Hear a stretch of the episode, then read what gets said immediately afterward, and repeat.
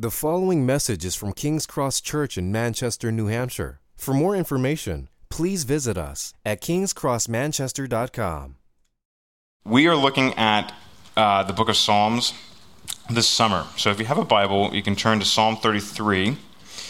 Uh, we're uh, preaching uh, through the Psalms, just kind of picking up from one summer to the next, on from one psalm to the next, and so uh, last week we did Psalm 32, and we'll do Psalm 34 next week, and just kind of moving through, and then we'll get to where we get to, and then next summer we'll pick up where we left off. Um, so tonight we're in Psalm 33. And so here's what I'm going to do I'm going to read the psalm for us.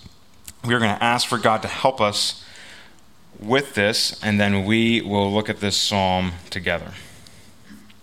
Psalm 33 Shout for joy in the Lord, O you righteous. Praise befits the upright. Give thanks to the Lord with the lyre. Make melody to him with the harp of ten strings. Sing to him a new song. Play skillfully on the strings with loud shouts. For the word of the Lord is upright, and all his work is done in faithfulness. He loves righteousness and justice. The earth is full of the steadfast love of the Lord.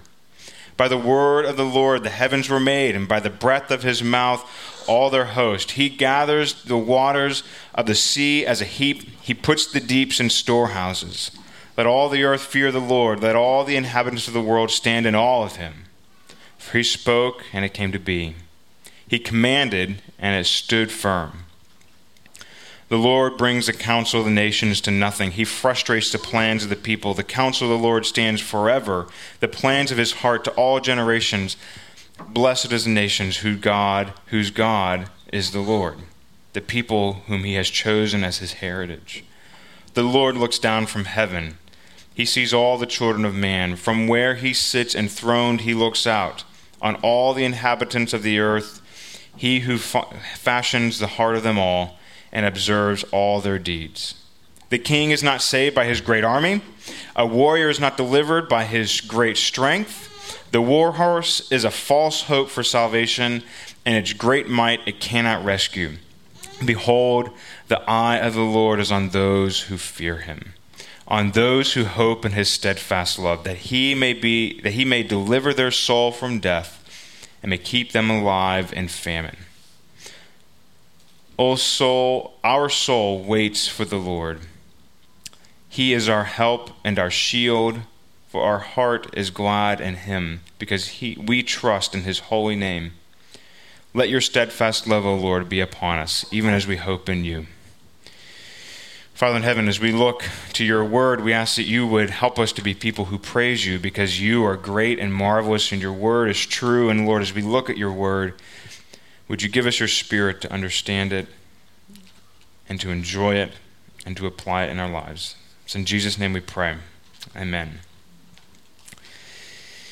I read a report recently that came out in 2014 entitled All You Need Is Love Communication Insights from Pop Music Number One Hit. and it studied the last 50 years up to 2009, uh, 2000, yeah, 9 last 50 years of pop music. It looked at all the pop hits, over a thousand of them, and was looking at what were the uh, main themes of all of these songs that were top hits, right? You know, like you you look at them and you're kind of like, wow, like you kind of get some insight into American culture and uh, who we are and what we like and love. And so these were um, these are the key themes. These are 12 of them that came out of the report, right? The first one that came out um, the main theme was loss, desire, aspiration, nostalgia, pain, breakup. Right? I mean, how many? Uh, I mean, probably breakup. I mean, Taylor Swift probably makes up most of those songs. Rebellion, inspiration, jadedness, escapism, desperation, confusion. Um, and the interesting thing about the report that they did, I mean, the reason they did it was basically to try to help people who write pop songs, like, okay, what kind of key themes do you write about to make a song a pop song, right? To, like, number one hit. But the thing that was interesting is that, I mean, it's not like uh, you can like force people to like a song, right? You can't say like, I mean, we can force people to say like, this is our national anthem, whether you like it or not, right? Like that's like the national anthem. But when it's a pop hit, like it, it reflects something about what's going on. And so it's interesting. You, you look at this, this study and you see, like in the 60s, songs about revolution and rebellion were a big deal, kind of waned in the 80s, and um, nostalgia and stuff like that became more uh, prominent as key uh, themes for songs in the 90s and 2000s, right? We're singing about the good old days, um, all that. And so it's interesting how when you look at the progression of how songs reflect who we are, you can see themes about what we value and what we like and what we love and what's important to us. Um, right? The songs reflect something about who we are and express the core of what's important to us. And when we look at Psalm 33 tonight, um, we're looking at a song about a, about songs, right? This is uh, a song about songs. So you have songs like you know uh, Piano Man, right? Piano Man, like sing us a song the Piano Man. Like it's a song about singing songs. Like this is what we have in Psalm 33, a song about singing songs. It is uh, you start out in the first few verses, right? Praise befits the upright. Give thanks to the Lord with the lyre. So they're jamming out with their guitars. Make melody him with him with the harp of ten strings. I mean, they've got a lot of guitars right? Sing to him a new song, right? They're singing new songs to God. They're writing new songs about who he is and what he's done, play skillfully on the strings with loud shouts. So this should give you hope that what we're talking about are not songs that you have to sing really great. like you, don't have to be a great singer, but there are songs that include uh, singing about who God is and, and drawing attention to things about God that are important to him. Right? So what do we sing? Right? If, if, if we're supposed to sing songs that reflect values, that reflect who God is and what's important to God, thankfully, God's given us a song about songs about Him. And so when we look at this song, what we're seeing is that people who uh, know God, um, to know God is to praise God. That's just the basic underlying purpose of this song. And what we're going to be looking at are these four things that we see in the psalm about uh, key themes about what God wants us to sing about. Um, and the way we're going to look at this is um, verse 4 and 5 kind of give us the four main points, right? They're the they're the, for the word of the Lord is upright. That's one, and all his work is done in faithfulness. That's two. His, he loves righteousness and justice. That's three. And the earth is full of the steadfast love of the Lord. And then the sections that come after it are all kind of like those are like chapter headings, and then they kind of give they get filled out with the sections that come up. So we're going to look at these four things, these four themes of the songs that God loves, what God loves uh, loves for His people to sing about. So, you guys cool? You tracking with me? All right, we're going to look at first one. We're going to praise God for His perfect word. So, verse four, and then we're going to skip down to six through nine. For the word of the Lord is upright. Right, and then verses uh, six through nine by the word of the Lord the heavens were made. Right. So this is this this section is all about saying God's word creates everything. Right? God's word is how he has created everything. He speaks everything into existence by the power of his word. Right? Everything hinges upon his power and his word and what he said, right? So he says podium exists, air exists, um, you know, so the psalm goes on to say, by the breath of his mouth, he made all their hosts, which you know he's talking about? right? That's the hundred billion trillion stars that exist in the universe. They all exist by the power of his word. He gathers the water of the sea as a heap. I, don't know about you, but seeing the water heaped together would be a pretty incredible sight. But God creates all the water of the world by the power of his word, just by, the, by his merely, merely speaking it, and he puts the deeps in storehouses. What's interesting is that um, God often uses water as a weapon in the Old Testament, right? You remember the flood, and then you remember how in the story of the Exodus, where he destroys his uh, the uh, Pharaoh and the enemies of God's people. That's kind of what this is referring to. He he uses creation, um, and he keeps it in his storehouse. He has it all under control. Let all the earth fear the Lord. Let all the inhabitants stand in awe of him. What is in what is in view here is that God has created the entire world and it's all marked with his finger mark, right? It all reflects who he is and his ownership. It reflects God and everything about him, right? We, we call this, uh, this category, we, we sang it in one of our songs, uh, omnipotence, right? That that God is everywhere. That not only does He create everything, He didn't, he didn't create it and stand back, but He created it and He's intimately there, right? It says, by the, um, by the breath of His mouth, all our hosts, right? That's an intimate picture, right? I mean, you have to be to be near something, somebody like to get their breath, whether it's good or bad. You have to be near him, right? God is near everything that he has made. And then in verse 9, for he spoke and it came to be. He commanded and it stood firm, right? The picture there is, is uh, like a commanding officer with all of his troops, right? The way God relates to creation is a commanding officer, and what, what do the troops do? Like they stand at attention when, they're called to attention, right? It, you, you see this in the life of Jesus, right, where he heals a centurion servant right? And the centurion comes to Jesus and he says, "Listen, I, I, I, my, I need you to heal my uh, servant, but listen, I don't need you to come because he recognized who Jesus was and he recognized the power with Jesus. And he said, "Listen, I'm like a, I'm like any other man. I'm under authority, right? I say to my my guys." Go do this, and they go do it. Uh, stop doing that, and they stop doing it uh, recognize that Jesus does that with creation. That's what's going. In, that's what's in view here. God speaks to creation, and it absolutely happens. He speaks to the world, and it absolutely happens. And not only that, but it, this is not only God's creation that He controls with His Word, but He's also referring to God's Word. Right?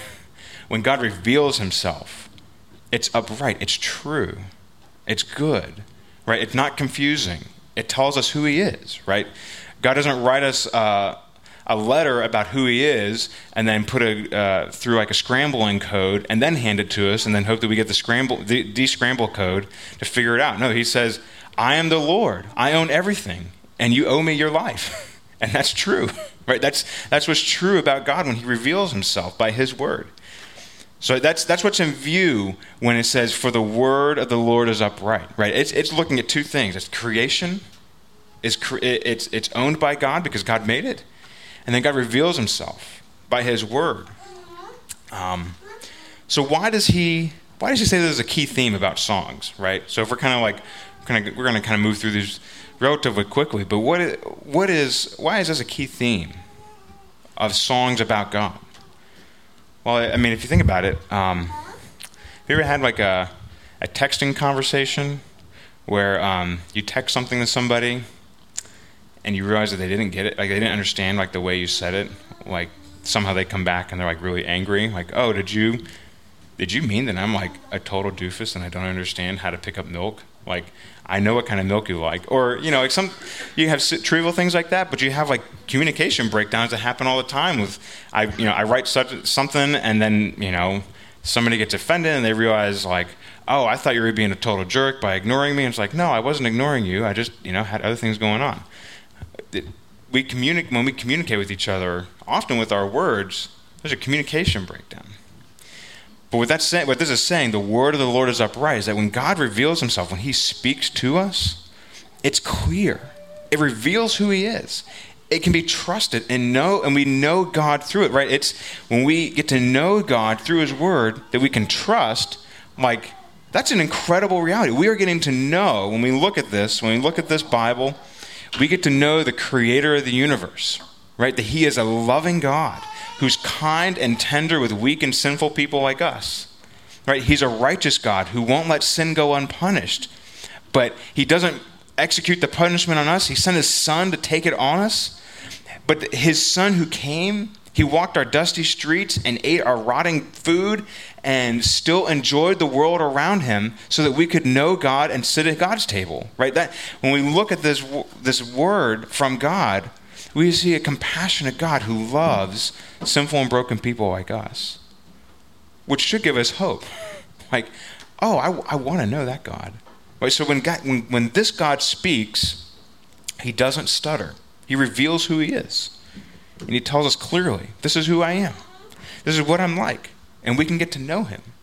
And so, if that's true, and we get to know who this God is, we, we want to sing songs about God, thank you for your word. Thank you that your word is trustworthy and good and helpful and clear, right? So that's why we sing songs like, like uh, Keith and uh, the, the Gettys. What's their first names? I can't remember. Anyhow. Steve, yeah, there you go. The Gettys, they wrote Speak, O Lord, right? Speak, O Lord, and reveal your uh, as we come to you to receive the food of your holy word. Take your truth and plant it deep in us, shape and fashion us in your likeness. Right? We sing songs, How Firm a Foundation, Ye Saints of the Lord, is laid for you in His excellent word. Right? I kind of stumble over the words, it's been a long time. but we sing songs about His word, right? Show us Christ. God, in the preaching of your word, show us who Jesus is. So this is one of the things that when, when the psalmist comes to like writing what are the key themes of God's songs, the first thing that comes to his mind is like if we're going to sing songs about God, we have to know who He is. So we want to sing songs about His Word. The second thing that he goes to is you look at uh, the second part of verse four. Is we're going to we praise God for His good plan, right?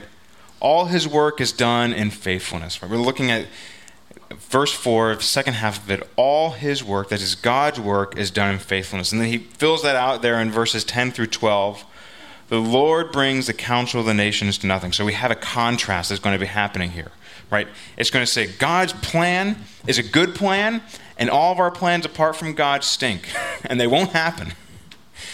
The Lord brings the counsel of the nations to nothing. He frustrates the plans of the people. The counsel of the Lord stands forever the plans of his heart to all generations.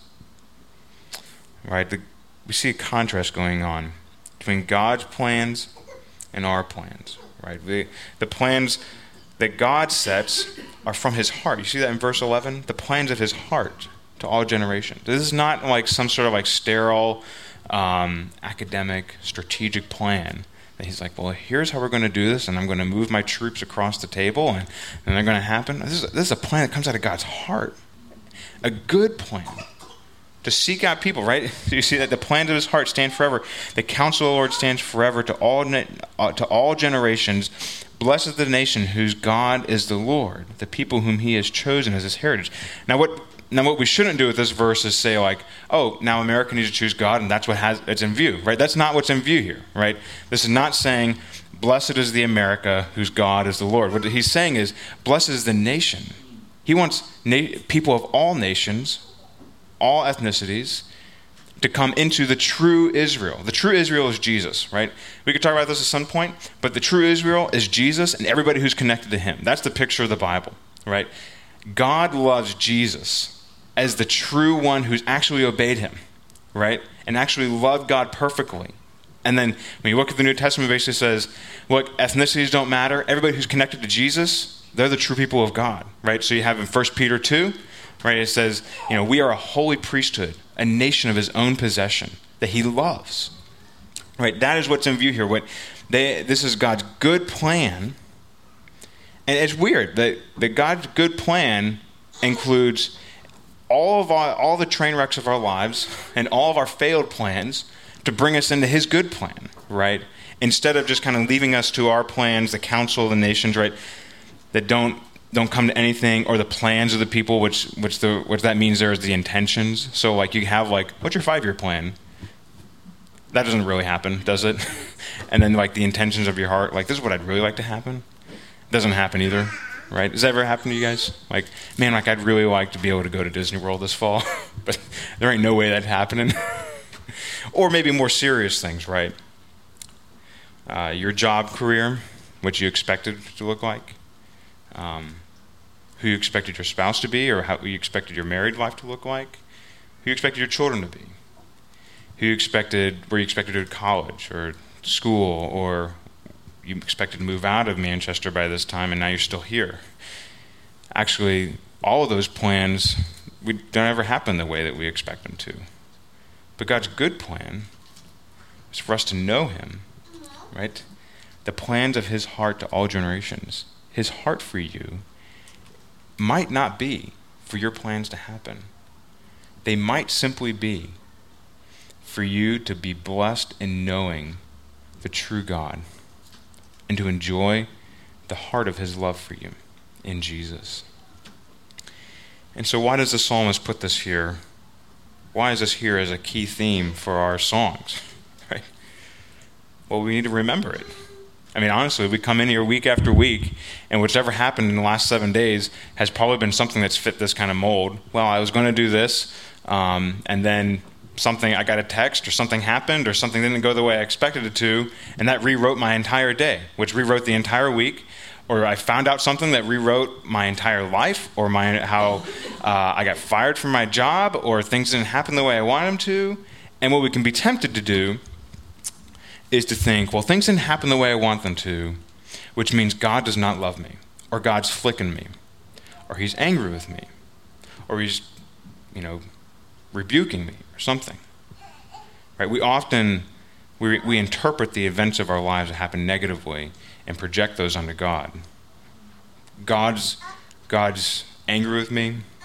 He's forgotten me. Right? We we often have to remember the reason we need songs to sing about God's good plan is because we forget it, and we need to sing those truths back into our hearts. Right? We need to sing, God, you are good. Okay, God, this week has not gone the way I expected it to. but I need to sing your goodness to my heart because I am tempted to think that you have forgotten me and don't love me and hate me. But God, I know that's not true because your word, remember this, actually, you're beginning to see the progression of how these things go together. Your word tells me who you are. And I need to sing that truth into my heart because, God, I want to know who you are and I want to enjoy who you are. And I don't want to be left with this cracked heart with a clenched fist towards you. God, I, I want to be re- healed. I want to know who you are and experience your goodness because I know you're a good father. So, I mean, we sing the song, You're a good, good father. I know it's a simple song and some people kind of bash on it. I love it.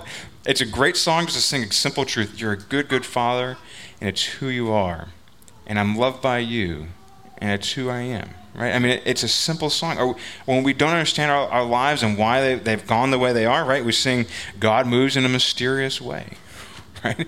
We don't understand the way God moves, but we don't want to interpret those providences, those ways that God works in our lives, and say, God, you're angry with me or you're mean because there's this great line, and God moves in a mysterious way, like that old hymn Judge not the Lord by feeble sense, but trust him for his grace.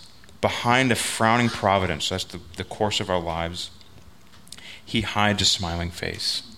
Right? We, we need to sing those realities into our hearts, week after week, maybe for you, for me, day after day. We just need to sing those truths into our hearts. So you're seeing how these songs, these kind of pro- these progress along, right? So we're going to look at the third thing. So we're, we're praising God for His uh, perfect word. We're praising God for His good plan. Praising God for His righteous decisions. So verse five, the first half of verse five, He loves righteousness and justice. Right? And we skip down to verse 13 through 15, where that fills it out. This is where God fill. This is where the psalmist unpacks that a little bit of God's righteous decisions. So the Lord looks down from heaven. He sees all the children of man. From where he sits enthroned, he looks out on all the inhabitants of the earth, he who fashioned the heart of them all, and observes all their deeds. Right? So the, the main picture that's going on here is uh, all of humanity thinks that we're hot stuff and we got it together, and God has to look down to be able to see us. right?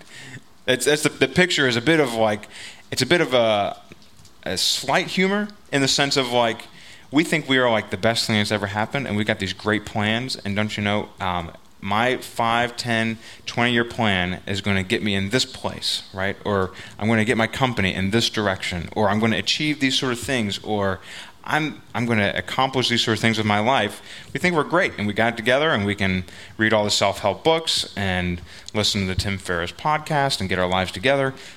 But God, the, the image is God sitting in heaven. He actually has to kind of like stoop over. Oh, okay. You know, he looks down. Oh, okay, I see what's going on. Right? We, we got these huge grand plans. Oh, okay, I got you. Right? They, they, they, have this picture. I don't know if you guys remember the story of the Tower of Babel um, in Genesis um, chapter 11.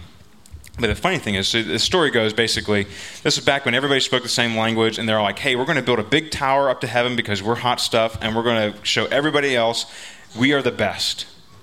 Yay, Babel. and in the middle of the story, the way the story is written, it's written in this old story style where, like, you have like a line at the beginning and a line at the end, and they match, and it kind of like zeroes in on the main point. And the main point of the whole story is right in the middle of uh, chapter 11, verse 5, and it says, The Lord came down to see the tower and the t- uh, city and the tower which the children of man had built. That's the main point of the Tower of Babel. God had to, they, they were so big in their own eyes. They had everything going for them, right? They had their flags all over, they had their bricks going high. They were so big, and God had to come down to see them, right? I mean, it's like, look at my look at my huge mountain that I'm building for my, my name and who I am and what's going on with my life. And uh, you realize you kind of zoom out, and it's a little molehill. right? That's the image, right? God, God is not impressed. But more importantly, God, not only is God not impressed, he sees clearly what's going on, right? He sees the inner workings of the heart, right? Verse 15 He who fashions the heart of them all and observes all their deeds. Right, so not is God not impressed, but he sees the flip side. He sees the reality of what's going on inside. He sees the inner workings of our desires, he sees the inner workings of our thoughts. Right, from this last week, what are the things that we've thought done, seen, said, wished, desired, like even if it was like a fleeting, that we really would, if we were to put it on display on the TV, it would horrify us. Other people know this about us. Right? God sees all that stuff. He sees everything. Nothing is hidden from him. And he has a right understanding of it too, right? So he's not fooled by all of our, like, well, it was a mistake. I didn't mean to. I kind of slipped out. I didn't mean to do that. He's not fooled by any of that. He sees exactly who we are without any pretense. Right? So that, that should kind of begin to kind of cause us some pause. Like, oh, wow. this God sees everything about me? I was listening uh, to this interview this morning uh, between some two uh, YouTube personalities, um, do some, uh, you know, political commentary and uh, stuff like that. And one of the things they were talking about is um, sometimes they've said things that they've gotten on the wrong side of the cultural opinion. Um, these actually weren't Christians, so there wasn't like from a Christian perspective. It was just uh, actually they're two atheists, and they're talking about how they'll say things that they get on the wrong side of cultural opinion, and then uh, maybe they'll accidentally say something that they didn't mean to say, or say something that wasn't really kind of like um, truly reflective of their full opinion. And then like the whole culture would just kind of like go, "Can you believe that they actually said that? Like that's their opinion. You are such a bad person, right?" And they're like, "I don't mean to be a like I don't mean to say that, and I'm not a bad person." Like, "Hey, back off!" Like, no, no, no. When it comes to God, he doesn't just kind of see like your opinion with his opinion of you does not kind of like hinge on like did you mean to say that? Was that really who you are? He sees exactly who you are deep down into the heart. But like we saw last week psalm 32 we are people that are fully known and fully loved right? This is not a, a knowledge of us that's separated from his heart of love to redeem us and to have compassion on weak and sinful people. What we're saying here is that god sees us rightly and truly, but he doesn't just leave us there, right? The whole purpose of this story in the whole Bible is that God sees us and he knows what's going on, and he comes after us to save us, to, re- to redeem us, to fix us by the death of his son. Right? He knows who we are. So we sing about that all the time in our songs. Right? We're fully known that we are sinners and that we're a wreck and that left to ourselves, we can't figure it out. right? We sing, we call that the gospel, right? That Jesus is enough, that we're a wreck, and without him, we're just left as a wreck, right? Jesus is perfect, and he's what we need. We often do it in our prayers as well. We, uh, there's this prayer that was recovered in the Reformation uh, by Thomas Cranmer. It was put into this uh, book called the Book of Common Prayer. It's actually kind of become a famous prayer. It's called the, the Collect, which is just a word for, uh, for prayer, the prayer of purity. Almighty God, unto whom all hearts are open, all desires known, and from, no, and from whom no secrets are hid. Right? So, this is the verses we've been looking at. God sees the heart. Cleanse the thoughts of our hearts by the inspiration of thy Holy Spirit, that we may, be per- that we may perfectly love thee and worthily magnify thy holy name. Through Christ our Lord. Amen. See, the, the purpose of this prayer is to look at this truth and say, we're not left there. God knows us truly and perfectly, but He doesn't leave us there. He wants to change us from the inside, change our desires, change our affections, change what we want. And So we sing that in our songs because often we need to sing that to ourselves. God, I'm not left to who I am, but you know who I am. And I want to be like Jesus. So the fourth thing we're going to look at, the, the, the fifth one, the earth is full, verse 5, second half of it, the earth is full of the steadfast love of the Lord. And that gets filled out in verses 16 to 19 right? Where you have this picture of what's going on where the kings are not saved by the great armies. You got all the power that you could possibly have. Another contrast, another the, all the power you could possibly have in the entire world. The great armies. They don't come to they don't come to saving us. They don't come to our rescue. They ultimately fall apart. Right? You think about like even um, even the best like weightlifters and bodybuilders. Like these guys are like ripped. They're huge guys. I saw a picture of a guy. He's a real famous weightlifter from Norway, and like he can't even like. I mean, just a huge hunk of human flesh, like just a huge dude, and he can't even like sit in like normal seats. Like he's just so big, right? But all it takes is for a car to hit him, or for cancer to get him, or for a plane to go down, and all that muscle comes to nothing, right?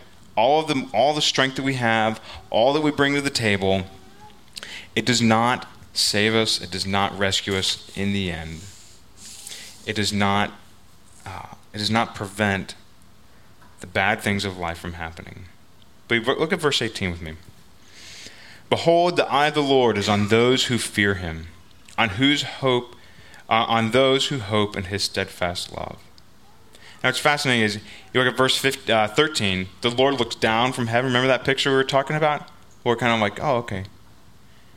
Lord looks down. But here we have in verse 18, behold, the eye of the Lord is on those. His, like, he is focused in, he is close to and attentive and zeroed in on who? Those who fear him. Those who recognize who God is and love him for who he is and honor him and respect him and, and bow down to him. God is close to those people. So that's you. God, God's got his eye right on you. He knows the problems that are going on. He knows how things are not playing out the way you thought they would. He knows that this last week was the hardest week of your life. He knows that things are not going the way you wanted them to go. He is focused in, and his love is focused in on you. So that's, we're looking at God, praising God for his faithful love. God has set his steadfast love on you when you look to him and fear him. Right? And he, he doesn't just set his steadfast love kind of like, here's a Hallmark card, I love you. No, he, the steadfast love of God has two things it does, right? Verse 19, he delivers our soul from death. Like, death is kind of like the permanent picture. He delivers your soul from death. In Christ, you will never die, though your body goes to the grave and he keeps them alive in famine, which means all the disasters, the things that did not go the way you wanted them to, right? So remember, this is written to people, their entire livelihood was made on crops and sheep. And if famine came, it was bad news because there was no food to give to the sheep, and therefore there was no sheep to cut uh, to make meat, or to there's no cow to milk for milk, right? Famine comes, everything's gone. God keeps them from famine, which does not mean that bad things don't happen in, in, our lives as Christians. What it does mean is those things do not ultimately define our lives, right? Bad things will happen. I just want you to know bad things will happen. There's going to be ha- things that happen in the next year that you did not anticipate. But they will not ultimately take your soul away from God Himself. And so we sing songs like The Deep, Deep Love of Jesus, right? Oh, the deep, deep love of Jesus, vast, unmeasured, boundless, free, rolling as a mighty ocean in its fullness over me. Underneath me, all around me, is the current of your love, leading onward, leading homeward to your glorious rest above. Right? We sing these truths into our hearts because we often experience lives that want to teach us, apart from God, that these things are not true. That God's word is confusing. That God's purposes are deceiving. right? That God's decisions are unjust and that God's love has call, has been called into question, right? We sing songs about these four things because we want to teach to our, our hearts. No, God can be trusted. His word is good. We can trust His word. His plans for us, whatever they are, they're in Jesus, so they're going to be good. God is always right and just. He will never let any wrong thing that's happened to you or any wrong thing that you've done go unpunished. And in Christ, that means all the guilt is removed. There's nothing else to be paid. And if something wrong has happened, God will deal with that. And we want to remember, we want to sing into our hearts that God is faithful, His love is good. So, what I want to do is we're going to close here. We're just going to close by looking at the beginning and end of this psalm. You guys cool with that? We're going to look at the beginning and the end real quick. Remember here in verse 3 sing a new song to Him, sing to Him a new song. We could read that and say, like, see, what? we need to write new hymns, new songs, new worship songs. This is what we should be doing. Now, that's true. We should be. But what's actually going on in that verse is what he's saying is a new experience, a fresh experience of God's saving work, of God's saving work um, to accomplish these things that he's said, right? So, what was in view when this psalm was written? It was looking towards a day where the word would not merely be spoken to uphold the, wor- the world, but would take on flesh. The Son of God would take on flesh and live among us. It was looking towards a day where God's good plan would not just kind of be um, God working with and being patient with a nation, but God sending a son who would be good to us and become our good king. He was looking forward to a day where God would not only sound, um, tell us about his righteous decisions, but he would execute his righteousness, righteous judgment on his son. And he's looking forward to a day where Jesus would come and fulfill the steadfast love and take God's wrath in our place so that we could enjoy the presence and fellowship and friendship of God, right? It's looking towards a day where the new song, the new experience of God's work would be in Jesus. Right? So, so that's why all of our songs are all about what God's done in Jesus, how he's accomplished these things in Jesus. We, the realization of God's plan to save us, the Word becoming flesh and taking life among us, walking perfectly in our place. Right? Jesus is the new song that God has written so that we sing eternally about who Jesus is. And we see this, I just I couldn't end without looking at this, just to point this out to you. At the end, at, at the end of the Bible in Revelation 5, God says this, we have this picture in the throne room of heaven where Jesus has just accomplished everything to save us, to, to take us out of our sin, uh, from the, underneath the judgment of God, and to bring us into God's presence eternally, where we can know and experience for certain God's goodness towards us. And it says that there's a scroll, which would have been the, the will of God, that nobody else could open or understand. And then somebody comes forth, and who is it? It's the, it's the lion, and yet it's the lamb, the, the kind and good Jesus steps up and he takes the scroll and he opens it so that he can give us the will of God, God's good will for us, to teach us about who God is, and to save us, and then to, to write God's word in our heart. And then it says in verse 9 of chapter 5 And they sang a new song, saying, Worthy are you to take the scroll and open its seals. For you were slain, God's righteous judgments, you were slain, and by your blood you ransomed people for God from every tribe and language and people and nation. And how is God's faithfulness realized? And you have made them a kingdom and priests to our God, that they shall reign on the earth. You see, these four themes are actually, they're, they're pretty consistent through the Bible, right? God's word is true and perfect and good. His plan is good for us his righteous decisions, and his faithful love. Right? Those are the things that we are called to, to praise God for because we often forget them. We are made, we are saved to know God and to praise Him. So that's why the, the psalm, I think, ends. Verse 20 O soul, our soul waits for the Lord. He is our help and our shield because between this day still there's a new song to be written. And we need God to strengthen our hope and to protect us as we walk towards that final day where a new song will be written about the accomplishment of God's total redemption, total changing of the entire world. Our hearts will be gl- are glad in Him because we trust in His holy name. Final verse Let your steadfast love, O Lord, be upon us, even as we hope in you. Right, so there's this final picture God, we are singing about who you are. and We are hoping in who you are. We know that it's true And as we do that, right now, as we look to God, God, we hope in you. His steadfast love rests upon us. Did you know that as we're talking about God and looking at His Word and singing about Him tonight, that He's happy with that? He's happy with you singing about who He is. He's happy with you hearing about who He is in His Word. He's happy about you coming to His table to eat a meal with Him. He's happy about you responding and receiving your, His forgiveness afresh in Jesus. Those who know God, those who know this God, we praise Him because He's been good to us. Amen.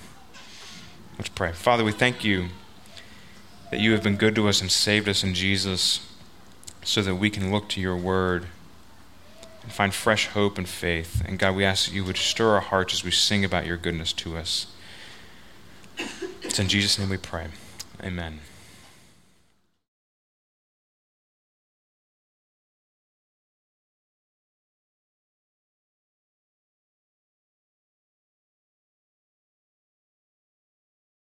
Thank you for listening to this message from King's Cross Church in Manchester, New Hampshire. Please feel free to share or distribute this content, but do not charge for it or alter the content in any way without permission.